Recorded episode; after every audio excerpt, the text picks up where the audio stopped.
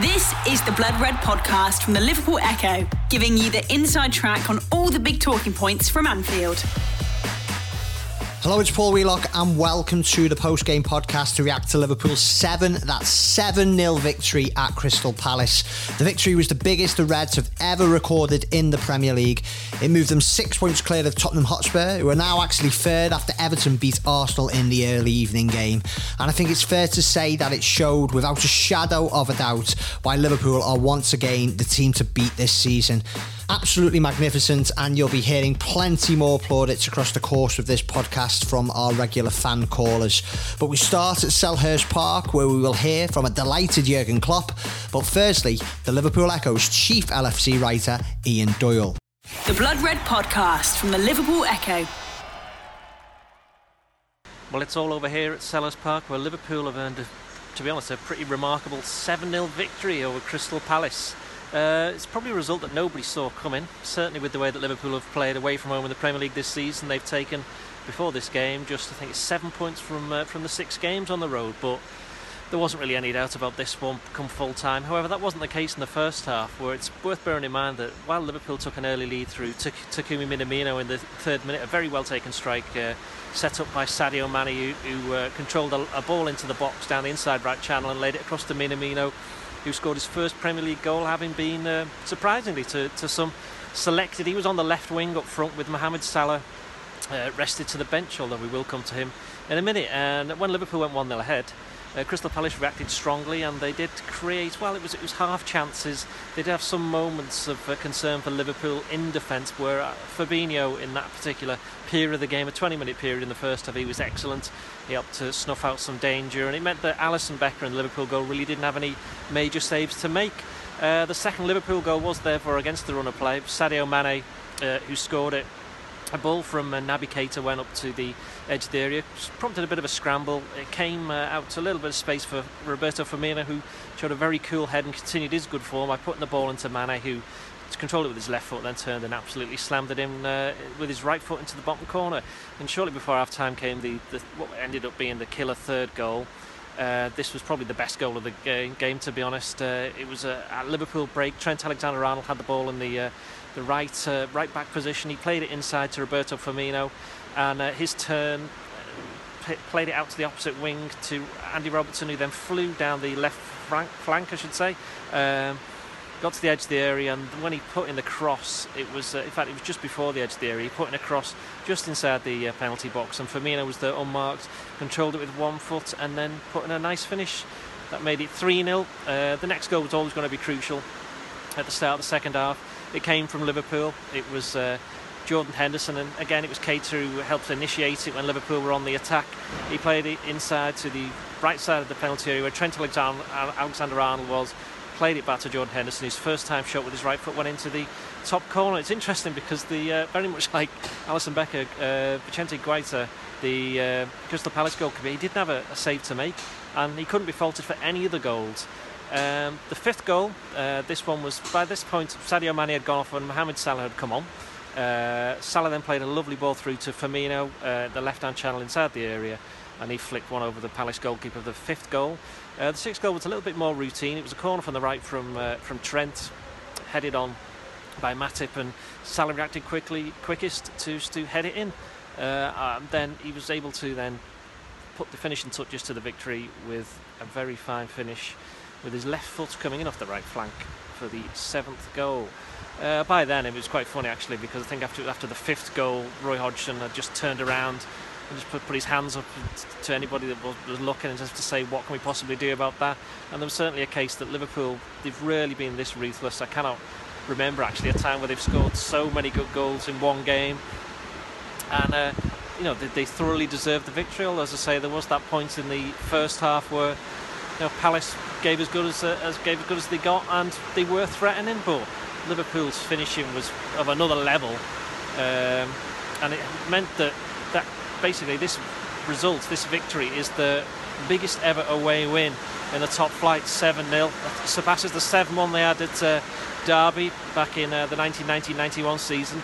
And there's a bit of a neat symmetry about it because uh, Crystal Palace is the 9 0 Liverpool's 9 0 win over Palace uh, back in 1989. That's the biggest ever home top flight win. So uh, not sure Palace will be too keen on that. But uh, as I say, a nice bit of symmetry to that. I mean, there were other good. I say there were good performances right across the field. In midfield, Keita did pretty well. John Henderson, uh, as ever, was was excellent.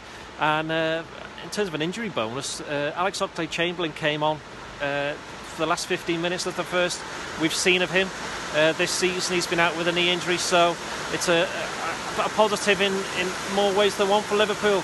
Uh, so they now have eight days rest where they uh, will be playing against West Bromwich Albion on uh, Sunday, the 27th of December. Sam Allardyce and all of that. But uh, Liverpool on top of the table.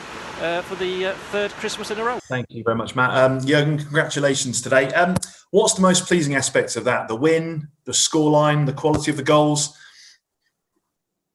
Oh, um, it was a little bit interrupted. I'm not sure if that's a technical problem or you just stopped talking. um, everything is pleasing. Everything is good um, about this game. Um, overcoming difficult problems in the first half with counter attacks, um, fighting really hard to, to avoid their um, goal, and on the other side, really top football, top finishing, keeping the ball uh, in the right way, using the positioning, filling the just match plan with life. And um, boys did really well. It was really difficult to play against us today, I would say. And then when you have obviously today they all wore their finishing boots. Uh, it looked like when you have them, that's really tricky. And so that's the reason for the result that that's that uh, didn't happen for us before. Will unfortunately not happen a lot, but it's a funny season. Uh, we lost seven two. Now we lost we won seven 0 At least we could cancel out a little bit this this um, the, the goal difference. You mentioned the seven two. Also, you've had to battle some big injuries this year, and yet you're going to be top of the league at Christmas for the third season in a row. How satisfying are you with where you are right now as you try and defend this title?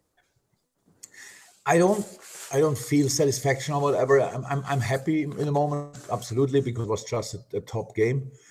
But the time is just like this. It makes no sense to be over the moon about something because the the the, the problem gets smaller. I don't say the problems, the challenges get don't get smaller. It's just um, yes, the first time now for feels like ages that we don't play on Tuesday immediately again. Um, I think Crystal Palace felt today a little bit how hard it is to play Wednesday night and then on Saturday 12:30 immediately again. It's tough. It was for us tough as well.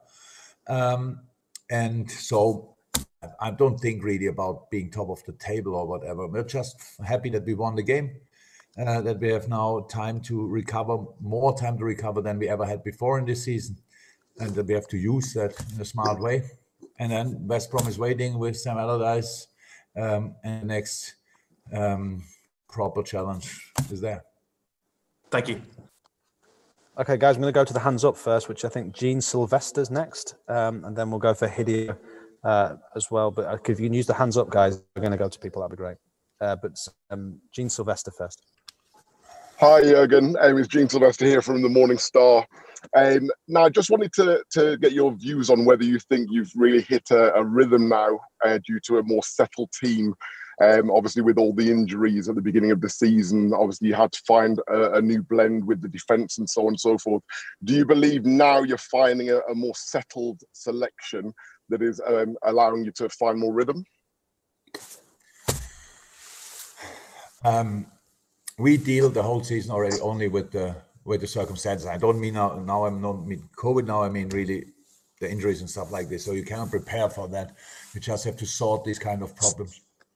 Um, uh, yeah, I know we had a lot of a lot of problems, and it's all about when it when it's once started, then it just leads to the next problem. That means you have a player less on center up, and a week later another one has to play seven times in a row, which because nobody else was fit, and all these kind of things. The young kids were not ready, and these things that needs just it, it doesn't stop. So in a moment, it's just one hour now after the game where we just think, okay, it's fine. But from tomorrow on, we try to prepare all the different scenarios again and and and do what we have to do to make sure that we will uh, uh, will put will win football games in in end of December. Obviously, it's not a game, and then in January and February and so on as well. It's just it's tough and nothing to be satisfied with or whatever. Thank you. Um, Gene, we'll go to Hideo and then to Rob Harris from uh, AP. We haven't got any other hands up after that. So, but Hideo first, then Rob Harris. Hi, Jurgen. Uh, you have been using Taki in midfield recently, but uh, does today's performance show that he's more suited to play up front? And, and ideally, do you want to use him up front rather than in midfield? First of all, um, we want to use Taki, so that's it. And the way we play, we need um, um, if you play for us in midfield, you need to be um, an offensive. You need to have offensive skills as well. So means Taki can play there. Played twice, played good. Even more important in training, he looked really sharp, really in good shape. That's why he was why he why we pl- he played today. Um, played a top game today. Uh, nice finish. Um, and just is is a good moment. Yeah? So that's that's what we want to use. And I saw him in the dressing room now, and he was um, couldn't avoid, avoid smiling all over his face. So it's um it's it's a good moment. He he's in a really good place and um, helps us a lot. Thank you. So Rob Harris, and this will be the last question, unless anyone else puts their hands up on the uh, the system on the right hand side. Rob Harris. Uh, hi again. Merry Christmas. I'm sure you were pleased, obviously, to rack up that big score in the first, particularly without Mo. What was the thinking for not starting Salah, and had you taken into account the interview that was published, sort of maybe talking about a move to Spain potentially, or um, not having the captaincy as well? What was? Oh, I, am not sure I understand everything. So, what was the plan with him not starting? That's easy. Um, it's just, uh, I think it's the first time for a while that we had the opportunity to do something like this. We, we needed, we, it was clear after we played Sunday, Wednesday, so we needed fresh legs today. So Joel could come in, Naby could come in, and then we had to think about how how can we deal with that in the first line. And um, Mo played the last four games. I think just seven, it's just only seven minutes from the last four games. It's a massively intense period. So it was clear it will be him. And then usually you would expect in a game like this against Crystal Palace, the last the recent results again between us and them were always pretty tight, close. So and bringing him um, in the last half an hour, I thought it's a good idea. We did that, by the way, um, but it was not exactly the scenario we, we would have expected, of course. So that's it.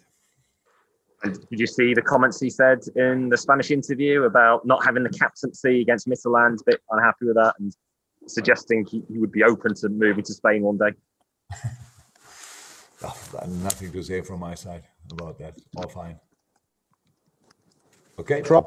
Uh, we'll go to Ivan Speck from the Irish Examiner, and I think that's it. That's what I can see for hands up. So Ivan to finish for us.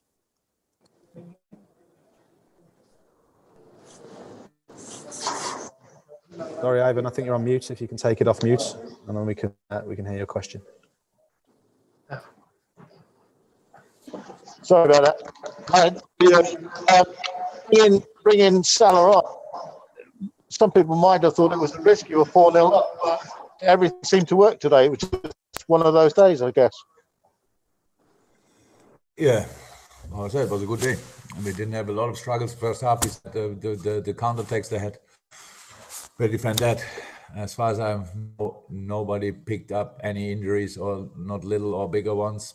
Uh, I hope that's um, still the case when I arrive again in the dressing room.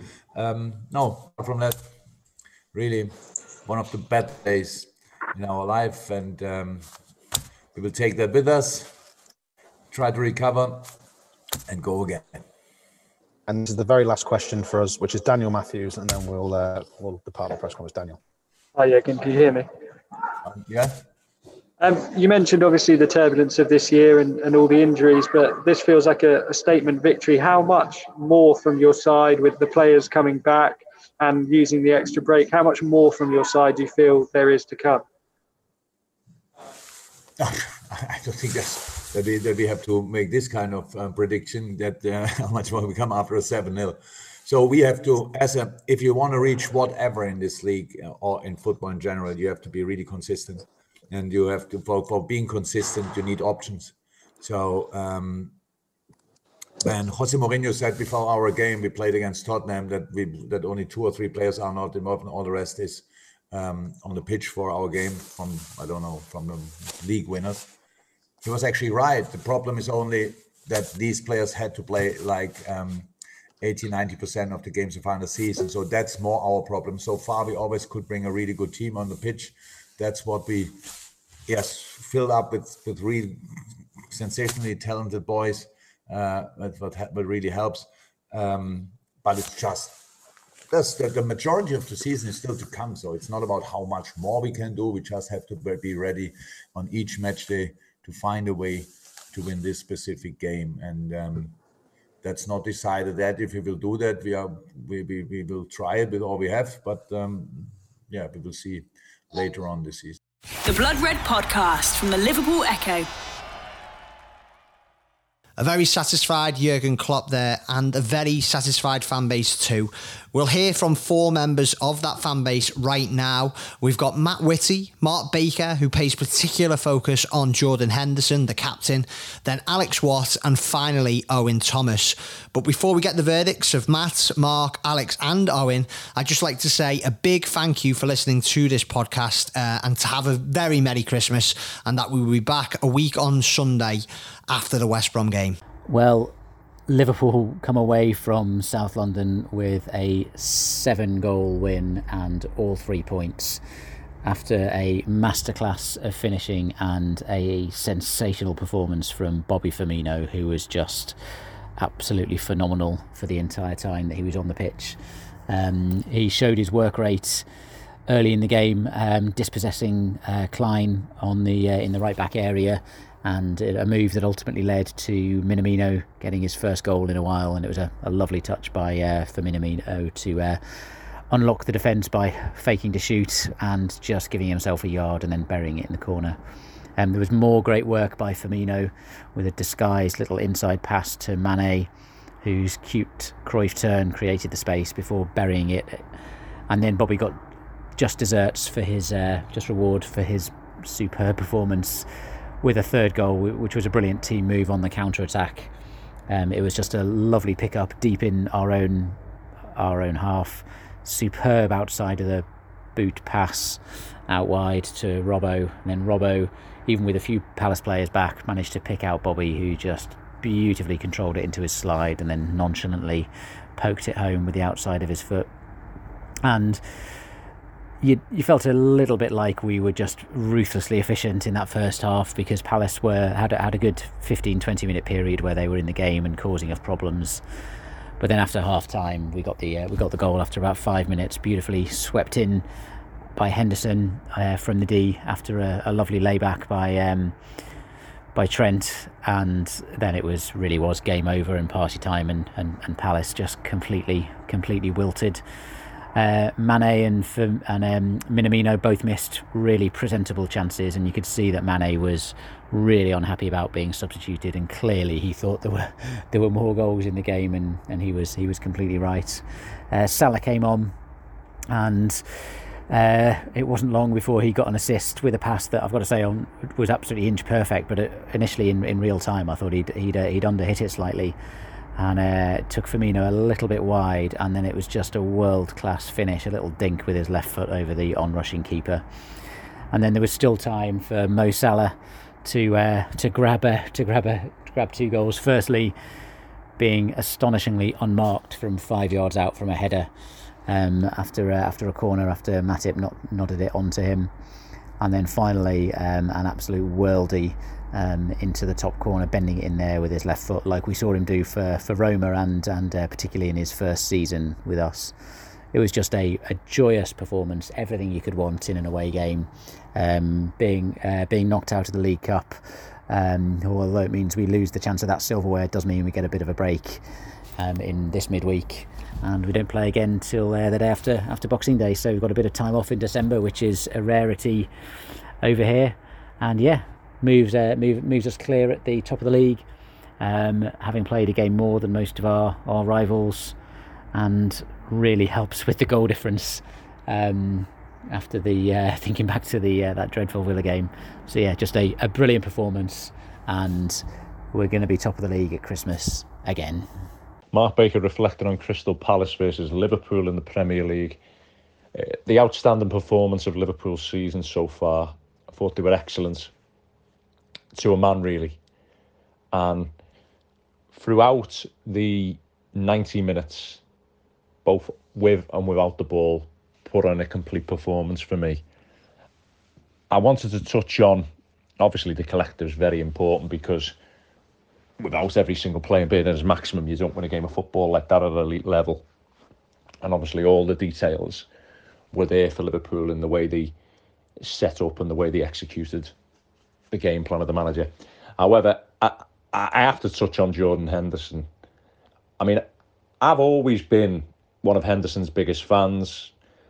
I believe, and I've mentioned in many of my columns down the years, that he was the reason that Liverpool didn't go on to win uh, the title in the 13-14 season when he got sent off. I believe it's disrupted the equilibrium of the team, the balance.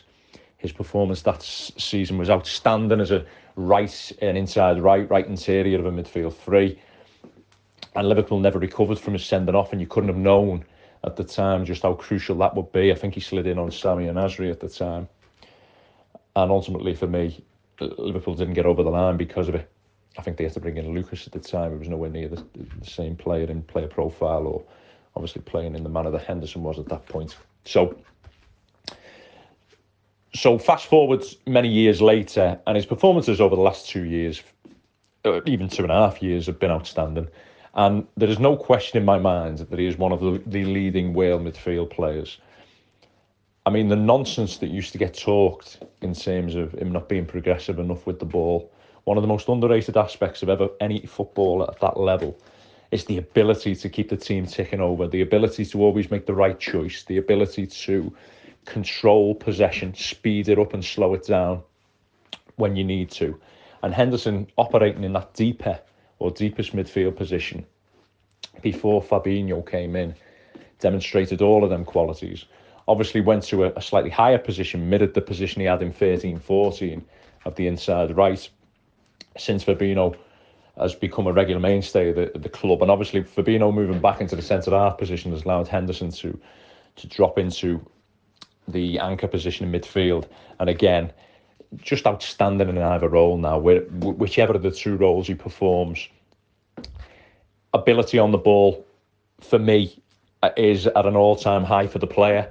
I believe that he's up there in the in the top one percent of players who play progressive passes from the middle of the park just the right amount of balance between rotating the ball, keeping the ball when needed to be, but also looking for them hateful passes, whether that's an elevated ball, whether that's a ball between the lines, and also that great ability he has to be able to whip a, a ball from that inside right position into the penalty area. And his finish today, his execution of his finish was outstanding. But he's always been an outstanding technician of a of a football. I mean, I think sometimes because of almost how aesthetically he looks on the eye. So you think of the most aesthetic players that, that have played the game. I mean, look at Thiago now, who plays for Liverpool, and during his time at Barcelona and Bayern Munich, you'd say he's the epitome of easy on the eye and what a player. For me, the best midfield player in Europe. And Henderson doesn't quite look that to the eye. But in terms of his ability to control uh, control of football, his range of passes with the, both the inside and the lace part of his feet and the variety he can execute has always made him an, an elite footballer in that midfield section. And the bottom line is he wouldn't have achieved what he has and wouldn't have been a mainstay in the captain of Liverpool Football Club if he wasn't an elite technical player. There's just absolutely no question about that. But you look at him now. I mean, I always every single game uh, that Liverpool play, I'll never watch with that ridiculous crowd noise. I mean, does anyone seriously watch games with that that uh, fake crowd noise? Because I think one of the most brilliant things about this whole lockdown period and sorry, the COVID nineteen period and games played behind closed doors has been able to being able to hear the players and the communication. And Henderson's level of detail that he gives other players and the range of motivation that he excels. And don't get me wrong, you know, at that level, all players have got to be able to communicate and and encourage and do all of them things. But you can clearly see that he is the leader of Liverpool's side. The absolute driving force behind how the team play and the small one percent that he extracts from others on the on the field of play. And in a way, I'll miss that when it actually goes back to fans coming back into the stadium. Probably the one thing you would miss is seeing that level of detail. I mean, with and without the ball, because I've talked about how great, he, how, how fantastic I believe his his ability on the ball is for a midfield player, but also out of possession, he is elite in transition. There's absolutely no question about it the ability to win the ball back high, the ability to cover teammates when out of possession when the ball gets turned over, his ability to read scenarios, intercept and get the team moving back on the front foot, and also delay dangerous eh, situations in which the opposition get into good advantageous areas in Liverpool's side. That is, it's hard to find a better midfield player in the Premier League to do that. Probably up there alongside him is obviously his partner Van Wijnaldum in midfield, and that's what, coupled with all both players' excellent technical ability, really makes the difference in this Liverpool side, especially the way they set up. So I just wanted to really touch on Henderson today because at the end of the day, I mean, some of the nonsense that has been spouted down the years of not being, oh, he's not a Liverpool captain, he's not good enough to play for Liverpool, I really do not understand what people have been watching, and also in terms of leadership qualities, because nobody is privy to the dressing room. Nobody can see the the detail and, and the dynamics that players bring. So how anyone could ever say that he wasn't the right captain when multiple managers had selected him as such, and obviously having a leading role for his country as well. And I don't think I've ever been happier to see a player now win the lot in football because that's what he's done. He's playing at the absolute elite level for an absolute elite team. And he is the captain of the side. He is the biggest influence in the side. And that is testament to just how good a footballer. Because forget about all the things you hear about great professionalism. Yeah, he's a fantastic professional, I'm sure, no doubt. But sheer ability as well has got him into that place. And let, it shouldn't be doubted. And sometimes I get frustrated when I hear just about hard work and all the dedication because there's no doubt he has all that. But we are talking about an absolutely fantastic footballer as well. And I think he highlighted that today. I thought his performance was outstanding, as was that of the team. And I really, really, what could have been difficult strip and early kick off with limited time turned into a brilliant performance by Liverpool. Hello, Alex Watt from Did It Cross the Line podcast. Uh, 7 uh, 0 um, you know, for a club in crisis, we're not doing too badly, are we? Uh, sitting clear at the top of the league at Christmas, obviously dispatching Mourinho's so-called champions elect in Spurs midweek, and then this performance today, wow! Um, and to think back to the narrative I was seeing before the game from some fans, you know, people angry Klopp didn't use his subs on Wednesday and then angry today that he was rotating the team. Feels like he can't win sometimes. And then I think that performance will have shut those people up quite quickly, to be honest. You know, Salah had played like the last seven games on the bounce, I think, so I could understand why Klopp thought it was best to rest him today probably didn't even need to bring him on at all, to be honest. But Mo obviously fancied getting on the score sheet as well, and he did twice um, in quite spectacular fashion for his second as well, to be honest. Um, the quality of the finishing today from Liverpool against Palace was just next level. Absolutely ruthless today, and to be fair, that kind of result feels like it's been coming away from home. You know, at times this season, certainly in the last couple of months, it's felt like that ruthlessness in front of goal has sometimes been lacking away from home. But today, wow, pretty much every goal was fantastic too. You know, highlight reel finishes all over the shop. And when you consider that Jota is out, Salah didn't start, you know, it was so impressive. The team's really spreading the goals around the squad this season. I think it's something like 14 different scorers. Um, but yeah, what a performance. You know, Minamino scored within three minutes just to shut up anyone who didn't want him to start, you know, today very quickly. Um, turns out that Jurgen Klopp, the FIFA Coach of the Year, does know more about football than keyboard warriors. Who knew? Um, but yeah, delighted to see Taki get that goal, his first Premier League goal, I think. Um, a great, confident finish as well was really nice to see. You know, we got away with one in the first half when Ayew and Zaha broke through um, at 1 0. Maybe it's a different story if Ayew's final pass was a bit more on the mark because Palace did threaten quite a bit in that first half, but then Sadio Mane did that, made it 2 0. You know, that's the difference when the attackers are on their game. You know, he's had a bit of a goal drought by his own standards, nine games without a goal, I think, but you wouldn't have known it from the confidence of that turn and that finish.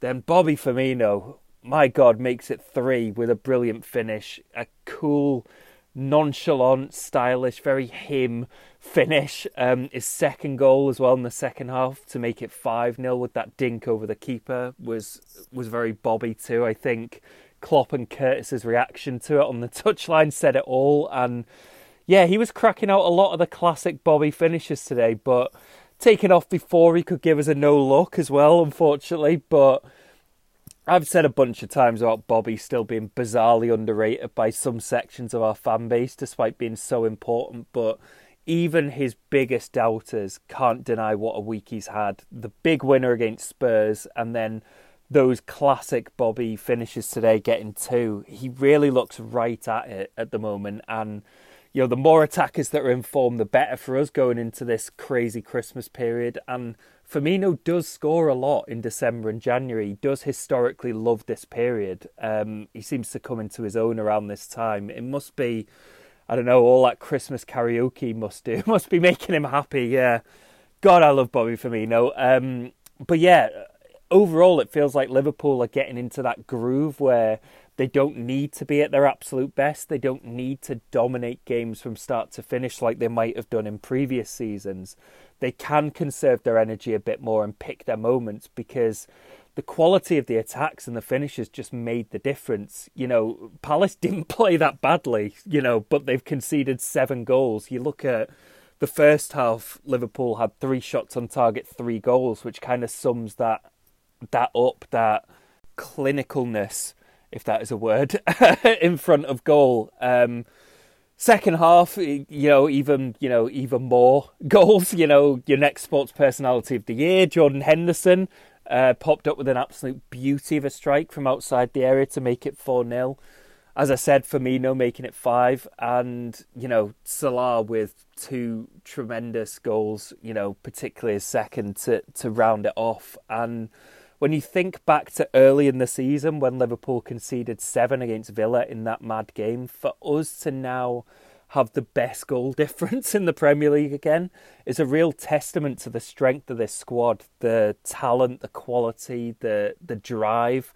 you know, all of that. It, it did seem, to be fair, like the team were on a mission to overturn that goal difference um, in that one game today. But yeah, incredibly, Liverpool have now got over a week until they play their next game. You know, very welcome rest before the chaos of the post Christmas period comes. And considering some of the doom and gloom around the injuries this season, you know, Liverpool are still turning out performances like this. We've still got players like Oxlade Chamberlain coming back into, which is another positive. And just what a performance, a great Christmas present for us all. And another great example of how even with the injuries and all these kind of issues we've seen this season, Liverpool are right now still so far ahead of the chasing pack and one step closer to retaining the league. So happy holidays, everyone. Um, up the Reds. Cheers. Hello, this is Owen from Cop On Podcast. Heavens to Betsy. 7 nil. 7 the result they have to write in brackets so people don't think it's a typo. I'm not going to get too carried away, though. I'm really not. Even though you might poo poo that attitude. There was actually a lot that was wrong uh, in the first half. I counted seven excellent chances that Palace created, as we generally looked as knackered as a reindeer on Boxing Day and as wide open as Big Sam Allardyce's box of mince pies. However, of course, I am delighted because that was probably the most clinical performance I've ever seen from any team ever in the world, ever. eight shots on target, and seven goals. Guaita in the Palace goal must be both flummoxed and flabbergasted. That was laser powered. For the record, our biggest ever away wins are 8 0 versus Stoke in the League Cup fourth round in the year 2000, 7 0 versus Burton Swifts in the second division February 1896. Just one month later, in March 1896, we beat Crewe Alexandra away 7 0 in the second division, of course, again. We beat Birmingham City 7 0 in the FA Cup sixth round under Benitez in 2006, the same year of that magnificent Gerrard goal in the final against West Ham, of course. And we also beat NK Maribor 7 0 in the Champions League group stage in October 2017. And now this one, for the first time ever, smashing in seven in the top flight away from home astonishing. This is Owen from Cop On Podcast saying ho, ho, ho. Merry Christmas, one and all. Let's put that result in the oven and see what it tastes like on the 27th when we come back. You've been listening to the Blood Red podcast from the Liverpool Echo.